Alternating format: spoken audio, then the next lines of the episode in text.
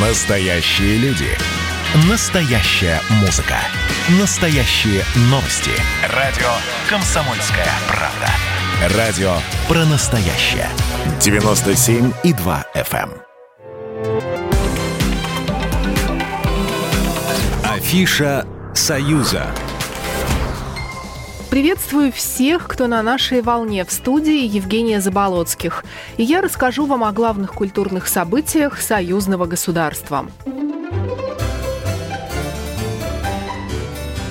Выставки. Художественная выставка «Парад цветения» проходит в Минске.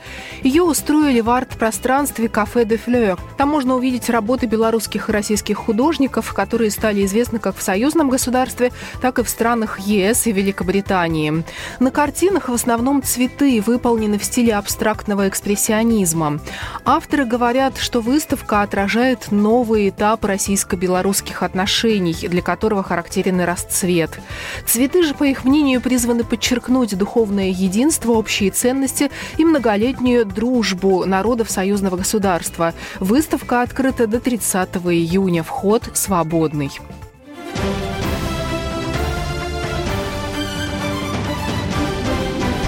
Гастроли. Артисты из Владивостока едут в Беларусь. У Приморского академического театра имени Горького почти трехнедельные гастроли. И, кстати, театр впервые едет в республику и везут шесть лучших спектаклей. В том числе «Мастера и Маргариту», «Собаку на сене», «Поминальную молитву», которая идет на сцене театра более 20 лет и считается его визитной карточкой. Все спектакли покажут в Минске на сцене Центрального дома офицеров.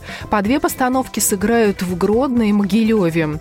В двух белорусских городах покажут «Товарищ». Этот спектакль более 10 лет назад подарил театру историк моды Александр Васильев. Вторая постановка, которую увидят жители Гродно и Могилева, «Эдит и ее демоны». Артисты из Владивостока прилетят в Минск 25 июня и пробудут в Беларуси до 5 июля. Выставки. Рисунки школьников из четырех стран показывают в Витебске. Выставку устроили в местном краеведческом музее. Она проходит в 14 раз, и там представлены работы детей из художественных школ и школ искусств «Перспектива-21». Рисунки приехали из Беларуси и России, а также из Латвии и Эстонии. Авторы соревнуются в трех возрастных группах – 12-13 лет, 14-15 и 16-17. На рисунках виды Витебска, дом-музей Шагала, ратуша. Ребята вдохновлялись творчеством Шагала и Малевича. А есть еще плакаты и скульптуры.